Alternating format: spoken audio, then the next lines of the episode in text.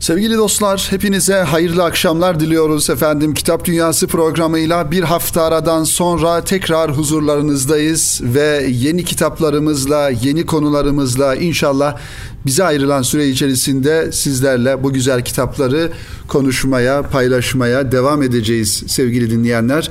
Şu an radyoları başlarında bizi dinleme zahmetinde bulunan siz sevgili kitap dostlarını en kalbi duygularımızla efendim, muhabbetlerimizle selamlıyoruz ve yeni bir kitap dünyası programına başlıyoruz sevgili dinleyenler. Efendim bizim kültürümüzde büyüklere saygı, hürmet önemli bir yer tutar. Gerçekten e, bizim toplumumuzda büyüklerin efendim e, hocalarımızın, annelerimizin, babalarımızın çok ayrı bir yeri vardır. Ve onlara hürmetkar olmak, küçükler olarak onların kadrini, kıymetini bilmek ve onlara gerekli şekilde hürmeti göstermek hem dinimizin emri, Rabbimizin bizden istediği e, Kur'an-ı Kerim'de e, ifadesiyle annenize, babanıza mealen öf bile demeyin ayetinden hareketle büyüklere karşı böyle bir e, muhabbet ve e, hürmet içerisinde olmamız aynı zamanda İslam'ın, Peygamber Efendimizin e, bizden istediği, emrettiği hususlar. Dolayısıyla e, hele hele özellikle nesillerimizin üzerinde önemli izler bırakan büyük insanların, mütefekkirlerin, yazarların, efendim gayreti olan, hizmeti olan insanları da ayrıca arkalarından hayırla yad etmek de onlara karşı göstermemiz gereken önemli vazifelerden bir tanesi sevgili dinleyenler. Onun için bendeniz özellikle programlarımızda bizim e, neslimizin yani ülkemizdeki insanların e, üzerinde emeği olan hele hele milli ve manevi değerler noktasında öncülük yapmış olan insanlara karşı ayrı bir vefa duygusuyla onların isimlerini, kitaplarını programımızda zikrediyoruz, anıyoruz ve rahmetle anmaya gayret gösteriyoruz sevgili dinleyenler. İşte bu insanlardan bir tanesi de geçtiğimiz yıl rahmeti rahmana kavuşan bir İstanbul beyefendisi, bir münevver e, zat olan Mehmet Şevket Eygi sevgili dinleyenler. Zeytinburnu Belediyesi Kültür Yayınları da işte Mehmet Şevket Eygi'nin arkasından, merhumun arkasından bir kadir şinaslık göstererek bir vefa duygusuyla onun hayatını anlatan güzel bir kitap yayınlamış ve bizim Okur dergimizde de kıymetli yazar İsmail Güleç beyefendi de bu kitapla alakalı güzel bir yazı kaleme almış. Hem Mehmet Şevket Eygi hocayı rahmetle anmak maksadıyla hem de biraz daha yakından tanımak maksadıyla sevgili dinleyenler programımızın bu ilk dakikalarında ve ilk kitabı olarak da bu eseri ve bir portre olarak da merhum Mehmet Şevket Eygi hocayı e, anlatan kitapla başlamak istiyoruz. Sevgili dinleyenler bendeniz lise yıllarında bir karşılaşmamız olmuştu kendisiyle Mehmet Şevket Eygi'nin bir e, tramvay yolculuğunda e, kendisini tramvayda yolculuk yaparken görünce bir lise öğrencisi olarak kendisine yaklaşıp selam verip kendimi tan- tanıttıktan sonra efendim e, kısa bir sohbetimiz olmuş oldu. Bana hemen ilk söylediği cümle evladım mutlaka dil öğreniniz diye e, ilk tavsiyesi bu şekilde olmuştu. Mehmet Şevket Eygen'in sade bir insan, efendim sade bir hayat yaşadı.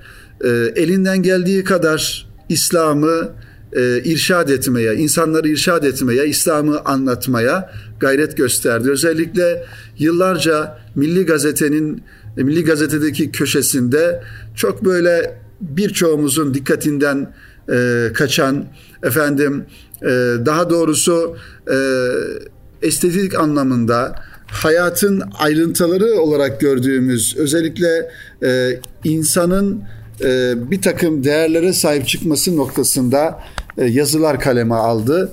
Tabi uzun soluklu bir e, yazı hayatı oldu Mehmet Şevket Eygin'in onun için şimdi onlar zaman zaman kitaplaştırılıyor orada yayınlanan yazılar. Farklı yayın evleri de bunları neşrediyorlar. O yüzden Mehmet Şevket Eygi'yi bir bütün olarak görüp bir İstanbul Beyefendisi, bir e, münevver bir portreyi görmek isteyenler Şevket Eygi'nin hayatını biraz daha yakından e, tanımaları gerekir.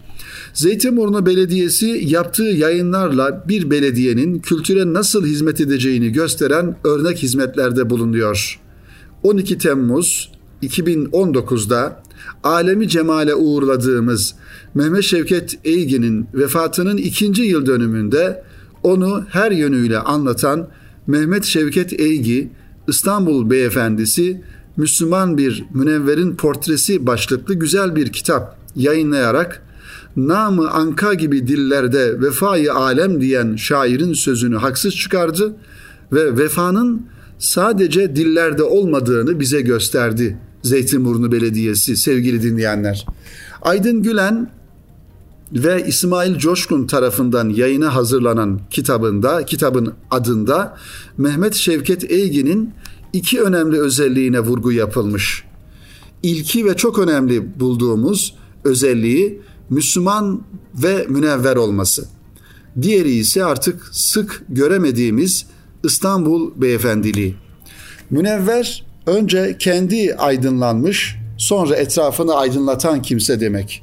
Şevket Eygi de hayatı boyunca Müslümanların dünyanın en ahlaklı, en akıllı, en bilgili, en zarif, en görgülü, en kültürlü kişiler olması için çabalayıp durdu.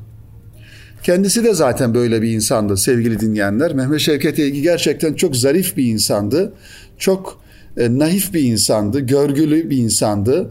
E, onun için böyle bir ismi de hak ettiğini düşünüyoruz İstanbul Beyefendisi olarak.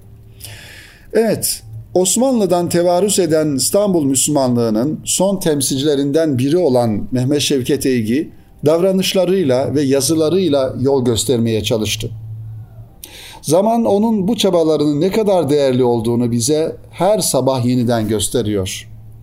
Kitap sevgili dostlar iki ana bölümden oluşuyor. İlki ilk bölümde Şevket Eygi'nin yanında bulunmuş, onu yakından tanımış kişilerin yazıları yer alıyor. Kimin tarafından yazıldığı belirtilmeyen, yalnızlığı arkadaş edinen kişi Mehmet Şevket Eygi başlıklı biyografiyle başlayan bu bölümde Şevket Eygi her yönüyle tanıtılmaya çalışılıyor. Onun şahsiyeti, tutum ve davranışları, evi, kitapları, hüsnihat levhaları, şehir, tabiat ve kedilere olan düşkünlüğü, zevki selim sahibi olması ve daha birçok özelliği onu yakından tanıyanlar tarafından anlatılmış. Evet, burada kıymetli dostlar, belki her bir özelliği çok önemli ama bir Müslümanın zevki selim sahibi olması, karmaşıklıktan, düzensizlikten, efendim e, dağınıklıktan hoşlanmayan bir ruh haline sahip olabilmesi önemli bir noktadır. Ve bunun içinde sevgili dostlar bir Müslümanın güzel şeylerden, estetikten e, anlama gayretinde olması gerekir. Bu insanın hayatının her noktasına da sirayet etmesi lazım. Efendim Müslümanın duruşundan, yürüyüşünden, konuşmasından, edasından, mimiklerinden, tavırlarından başka bir insanın rahatsız olmaması gerekir. Neden? Çünkü Müslüman Peygamber Efendimizin ümmeti ve bir manada onu temsil eden bir insandır sevgili dinleyenlerimiz. İşte zevki selim sahibi olabilmek için de böyle bir e, ahlaka, hassasiyete sahip olmak gerekir. Mehmet Şevket Eygi de böyle zevki selim sahibi insanlardan bir tanesiydi. Onun vefatına düşülen tarihler ile kitabın birinci bölümü sona eriyor. Kitabın ikinci bölümü adeta birinci bölümde tanıdıklarının anlattığı Şevket Eygi'yi kendi ağzından bize sunmuş. Zeytinburnu Belediyesi Kültür Sanat Merkezi'nde yaptığı konuşmalardan derlenen bu bölümde Şevket Eygi'nin ülkemiz ve dünya ahvaline dair görüşlerinin yanı sıra hayata dair çok önemli görünmeyen ancak dikkatlice bakıldığında kişileri farklı kılan konularda ayrıntı bilgiler yani bize göre ayrıntı olarak düşünülebilecek olan bilgiler, yaşadığı devrin tartışmaları ve kimi tartışılan tarihi olaylara dair düşünceleri, İslam ve inanca dair uyarıları, din büyükleri ve cemiyete dair görüşleri, İslam'ın gündelik hayatımızdaki durumu ile gençlere tavsiyeleri yer alıyor. Gençlere ve münevver aydınlarına okumalarını tavsiye ettiği kitapların listesinin ardından ülkemizin farklı ülkelerle mukayese edilerek yakından tanımamıza imkan verdiği yazılar geliyor. Başlıklar yayına hazırlayanların konuşmasının konuşmanın içinden e, seçerek tasnif ettikleriyle etmeleriyle oluşmuş.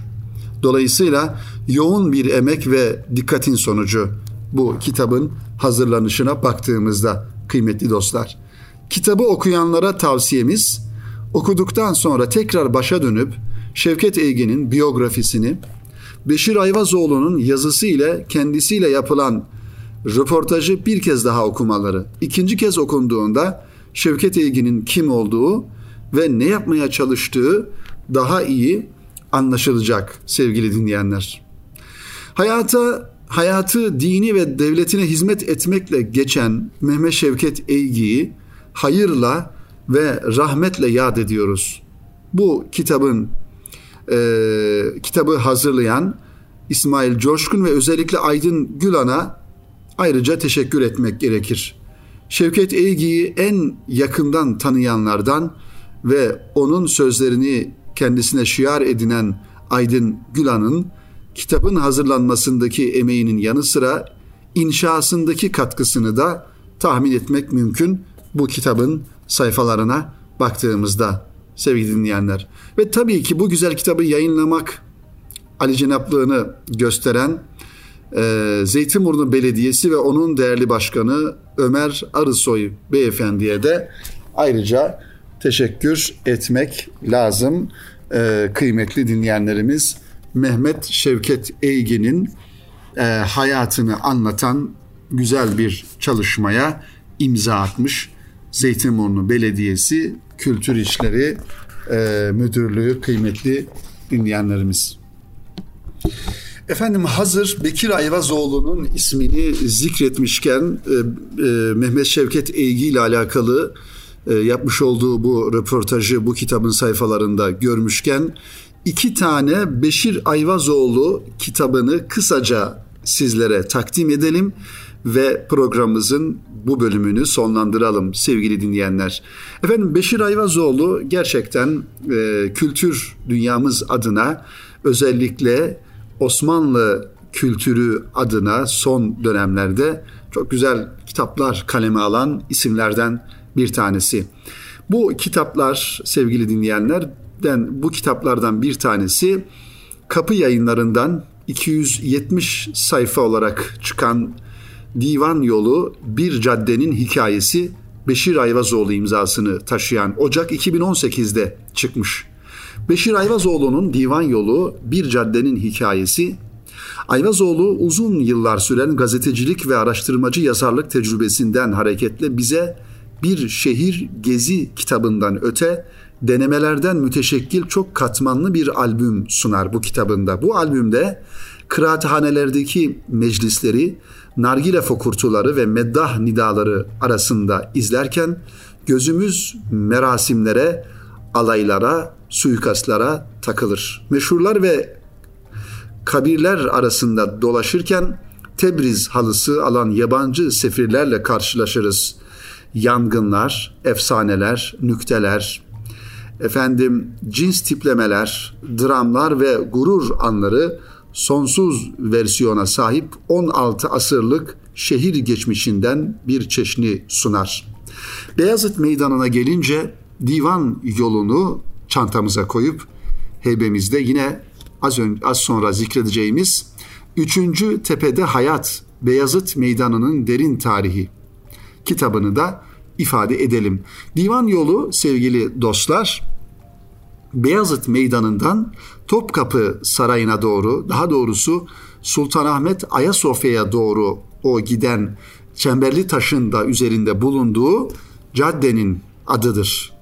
Eskiden Osmanlı döneminde saraya o yoldan gidildiğinden dolayı böyle bir isim verilmiş oraya. Tabii ki Ayvazoğlu işte bir caddenin hikayesi at başlığıyla Divan Yolu isimli e, kitabında bu caddenin hikayesini anlatarak adeta bizi o yıllara götürüyor. Bir diğer kitap az önce de zikrettiğimiz gibi ismini Üçüncü Tepede Hayat Beyazıt Meydanı'nın derin tarihi yine Beşir Ayvazoğlu imzasını taşıyor ve Kubbe Altı Neşriyat'tan çıkmış sevgili dinleyenler bu kitap. Sur içindeki yedi muhkem tepeden hareketle yedi tepeli olarak vasıflandırılan şehrin yedi durağı Doğu Roma devrinde forumlarla, Osmanlı devrinde camilerle donatılmıştır. Şehrin Fatih Külliyesi'nden sonra inşa edilen ancak Fatih Camii depremde yıkılıp 3. Mustafa devrinde tekrar inşa edildiği için en eski sultan külliyesi olan Beyazıt Külliyesi de 3. tepenin incisi durumundadır. Teodiosus formuna kondurulan külliye Doğu Roma kültürünün işlevsel, çok fonksiyonlu meydan algısına cami menşei kazandırmış, bahse konu özellikleri de aynen hatta belki daha fazla unsurlarla devam ettirmiştir.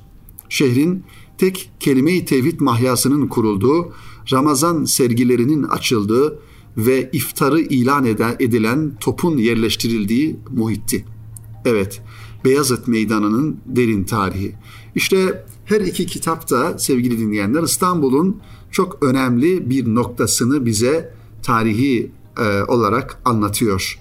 Divan Yolu ve Beyazıt Meydanı Beşir Ayvazoğlu'nun kaleminden birisi kapı yayınlarından çıkıyor Divan Yolu isimli kitap. Diğeri ise Kubbe Altı Neşriyat'tan çıkan 3. Tepede Hayat, Beyazıt Meydanı'nın derin tarihi her iki kitabı da sizlere tavsiye ediyoruz sevgili kitap dostları. Efendim programımızın birinci bölümünü burada sonlandıralım ve kısa bir ara verdikten sonra inşallah kaldığımız yerden devam edelim sevgili dinleyenler. Sevgili dostlar tekrar huzurlarınızdayız. Kitap Dünyası programının ikinci bölümünde kıymetli dinleyenlerimiz kaldığımız yerden devam ediyoruz. İki tane güzel kitap var. İnsan yayınlarından çıkmış. Geçtiğimiz hafta zamanımız olmamıştı bu kitapları sizlere aktarmaya. İnşallah bunları da e, tanıtarak programımızı zın bu bölümünü de tamamlamış olalım sevgili dinleyenler. İnsan yayınlarından dedik. E, Nazife Şişman imzasını taşıyan kaderle tasarım arasında Yeni İnsan ismini taşıyor. İlginç bir çalışma sevgili dinleyenler. Şöyle birlikte bakalım ve kitabın e, en önemli noktalarından bir tanesi. Kitabı elimize aldığımız zaman kendisi hakkında, kitabın kendisi hakkında bilgi sahibi olabilmemiz için ilk yapacağımız iş arka kapak yazısına şöyle bir göz atmak.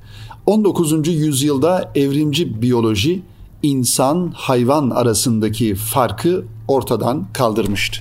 Tabii şu an bu tartışmaların bir geçerliliğinin kaldığını e, söylemek mümkün değil. Zira evrim teorisi de çökmüş durumda. E, efendim ona inananlar da bir manada düşünce anlamında iflas etmiş durumda. Tabii günümüzde ise biyoteknik ve gen mühendisliği makine insan arasındaki sınırı belirsiz hale getirdi. Hele bir de sevgili dostlar günümüzde yapay zeka e, efendim çalışmaları belli bir noktaya gelmişken acaba bu yapay zeka insanın yerini mi alacak, insanoğlunu tasfiye mi e, edecek korkuları da bir taraftan e, yaşanırken kaldı ki robotlar birçok e, insan emeğinin önüne geçmiş durumda. Bu noktada da gelecekte nasıl olacak bunu da gerçekten tahmin etmek zor çünkü karmaşık bir e, konu. Acaba insanoğlu kendi sonunu kendi eliyle mi hazırlıyor? Zira makineleşme, e, sanayileşme daha doğrusu sanayileşme e, devrinden bugüne geldiğimizde insan eliyle yapılacak olan işlerin büyük bir kısmının makinelerle e, yapılmış olması, yapılıyor olması insanın biraz daha e, üretimde e, geri planda kalması e, dolayısıyla bu da bir takım e, sosyal problemlere e, vesile e, oluyor. İşte yapay zeka dediğimiz hadisenin hayatımızda e, büyük bir yer kaplaması neticesinde acaba insanın durumu ne olacak? O da tartışılıyor. Biyonikler, yapay zeka, genetik kopyalama gibi metotlar nedeniyle artık insanın sınırları tartışmalı hale geldi diyor yazarımız. Eğer insanın bir kutsiyeti ve doğası yoksa onu biteviye değiştirmemize, yapay organlarla takviye etmemize, e, embriyoya müdahale ederek üstün nitelikli insan ya da insan hayvan makine arası bir varlık inşa etmemize ne engel olabilir? Eğer insana bir kutsal varlık olarak e, bakmıyorsak, o gözle bakmıyorsak ki bugün dünya genelinde kapitalizmin geldiği noktada baktığımızda insanı insan olarak görmekten öte bir meta olarak, bir makine olarak, bir varlık olarak herhangi bir varlık gibi görme e, düşüncesi yaygınlaşıyor. Dolayısıyla e, bunun sonu nereye varır? O da insanı ürkütüyor kıymetli dinleyenler. Bilim kendi amacını tayin edebilir mi? Bilimsel tavır ölü bedenlere ya da embriyolara sadece birer hücre yığ, yığınıymışçasına muamele edilmesini meşrulaştırabilir mi? İşte Nazife Şişman kader ile tasarım arasında salınan yeni insanı bu sorular eşliğinde tartışmaya açıyor. Kitabın içerisinde bir zihin yor, e, efendim zihin yorularak zihin yorarak bir çalışma yapmış Nazife Hanım. Bilim her şeyi bilir, teknoloji her şeyi yapabilir mi? Hayatın ve ölümün değişen sınırları, e, bedenlerimiz kime ait? Konu başlıkları bunlar. Bilim kurgu, teknobilimsel tahayyülün sınırları, genetik müdahale, liberal e, öjenik gibi konular burada e, yer bulmuş sevgili dostlar. Bazen bazı insanlar tabii e, televizyon ekranlarında ya da kendi köşelerinde buna benzer konuları dile getiriyorlar ama e, yani bir manada komple teorisi olarak e, ortaya atılıyor. Ama geldiğimiz noktada gerçekten insanlığın geldiği nokta sevgili dinleyenler e, bir takım uygulamaları da gördüğümüzde e, gerçekten e, tedirgin olmuyor değiliz. Yani insanlığın genetiğiyle oynayan, insanlığın e, bundan sonrası ile alakalı insanlık insan geni üzerinde bir takım projeler, bir takım işler yapan bir efendim akıl dünya genelinde böyle bir aklın olduğunu da görüyoruz. Kitleleri yönlendirme, kitleleri tek tip haline getirme, kitlelerin algılarını yönetebilme, e, sadece bu kendi e, ülke sınırları içerisinde kalmadan bütün bir dünyayı, bütün insanlığı ilgilendiren aslında e, problemli konular sevgili dinleyenler. Yani bugün e, ellerimizi, başımızı ellerimizin arasında alıp düşündüğümüzde, tefekkür ettiğimizde gerçekten insanoğlu nereye gidiyor? E, efendim insanoğlunun yarını, geleceği, bundan 100 sene sonrası nasıl olacak? Bunların gerçekten sağlıklı bir şekilde cevabını vermek oldukça güç. Zira e, yani öteden beri alıştığımız, gördüğümüz, efendim geleneksel diye ifade ettiğimiz her şey e, maalesef ters yüz ediliyor. Efendim ortadan kaldırılıyor. Değerler ortadan kaldırılıyor. E, bundan da tabii ki biz de nasibimizi almış oluyoruz. Kendimizi ne kadar e, doğru bir zeminde muhafaza edebiliriz zarar görmeden neslimiz, çocuklarımız, geleceğimiz zarar görmeden, fıtratımız bozulmadan daha doğrusu ne kadar muhafaza edebiliriz belki onun gayretinde olmak gerekiyor kıymetli dinleyenlerimiz.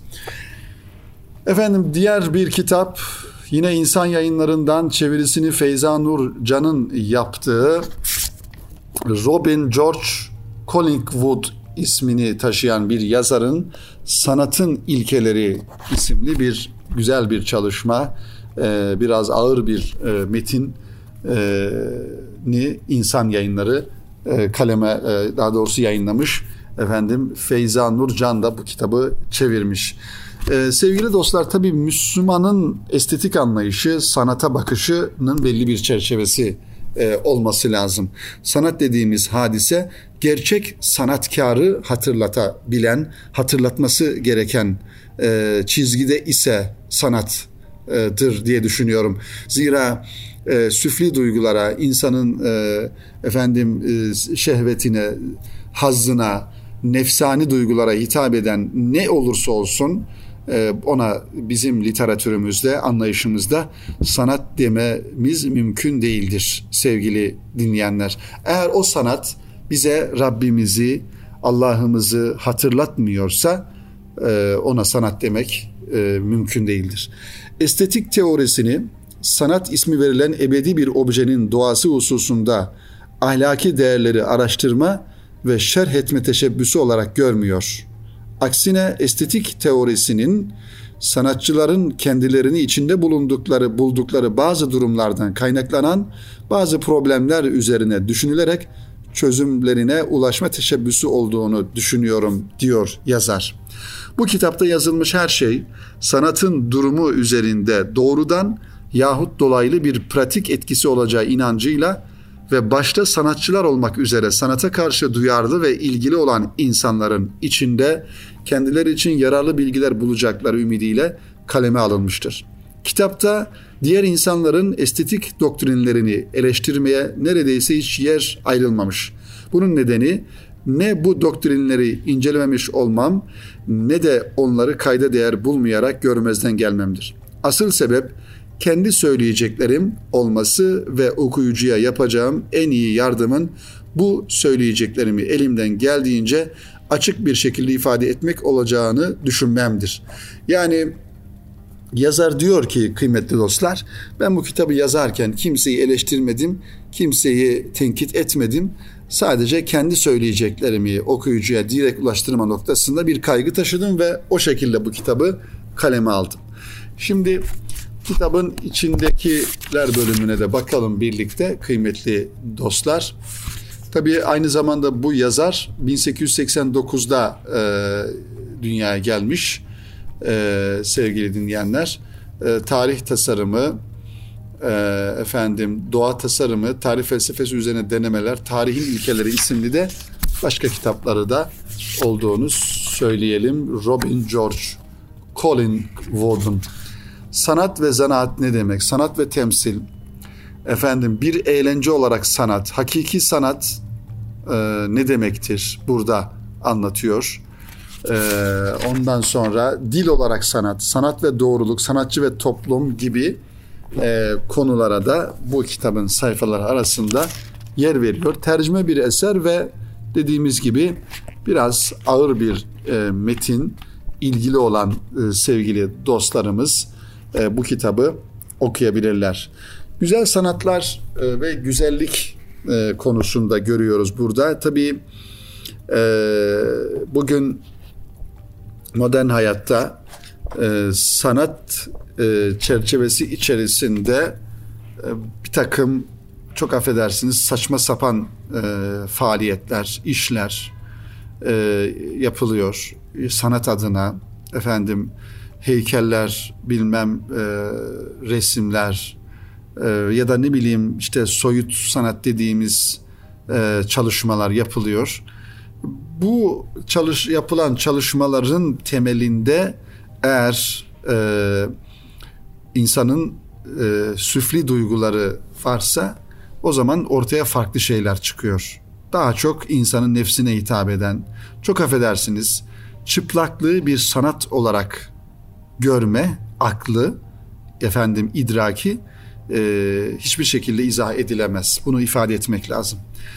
E, ya da ahlaksızlığı bir sanat olarak sunmak, e, işte o akılın, o kafa yapısının hangi noktada olduğunu bize ifade ediyor. Onun için yaratılmış olan her varlık en küçüğünden en büyüğüne, en basitinden en karmaşığına yaratılmış olan her varlık bir defa bir sanat harikasıdır. Neden? Şundan dolayı çünkü onu yaratan Rabbimiz var, onu yaratan bir büyük sanatkar var. Bu gözle bakmak lazım. Bunun haricinde beşeri duygularla, nefsi duygularla, şehevi duygularla hareket ederek bir takım çalışmalar ortaya koyup da bunu da sanat olarak düşünmek gerçekten gerçek sanatkardan bir haber olduğunun göstergesidir. bir Müslüman, bir insan aslında eğer hikmet gözüyle baksa bir suya, bir ağaca, bir çiçeğe, bir böceğe, bir toprağa, kainata, insana, kendisine baksa aslında sanatın ne olduğunu, sanatkarın da kim olduğunu çok gayet açık bir şekilde anlayabilir ama eğer hidayetten e, nasibi varsa sevgili dinleyenler. işte İslam'ın da bugün baktığımızda mimarisinde, efendim estetiğinde e, baktığımızda bunların yansımalarını görebiliriz sevgili dinleyenlerimiz. İşte Sanatın İlkeleri isimli kitapta insan yayınlarından çıkmış e, bize bu hakikatleri anlatan bir çalışma sevgili dinleyenlerimiz. Efendim bu hafta biz yine Kitap Dünyası programının sonuna gelmiş bulunuyoruz. İnşallah e, sürçülisan ettiysek affola. Önümüzdeki hafta yine cumartesi günü beraber olacağız. Rabbimiz izin fırsat verirse ve sizin için hazırlamış olduğumuz yine yeni güzel kitapları da sizlere takdim etmeye çalışacağız. Hepinizi Rabbimize emanet ediyoruz. Erkam Radyo'dan kulağınızı ayırmayın. Her nerede olursanız olun Erkam Radyo sizinle olsun sevgili dinleyenler. Hoşça kalın, hayırla kalın efendim.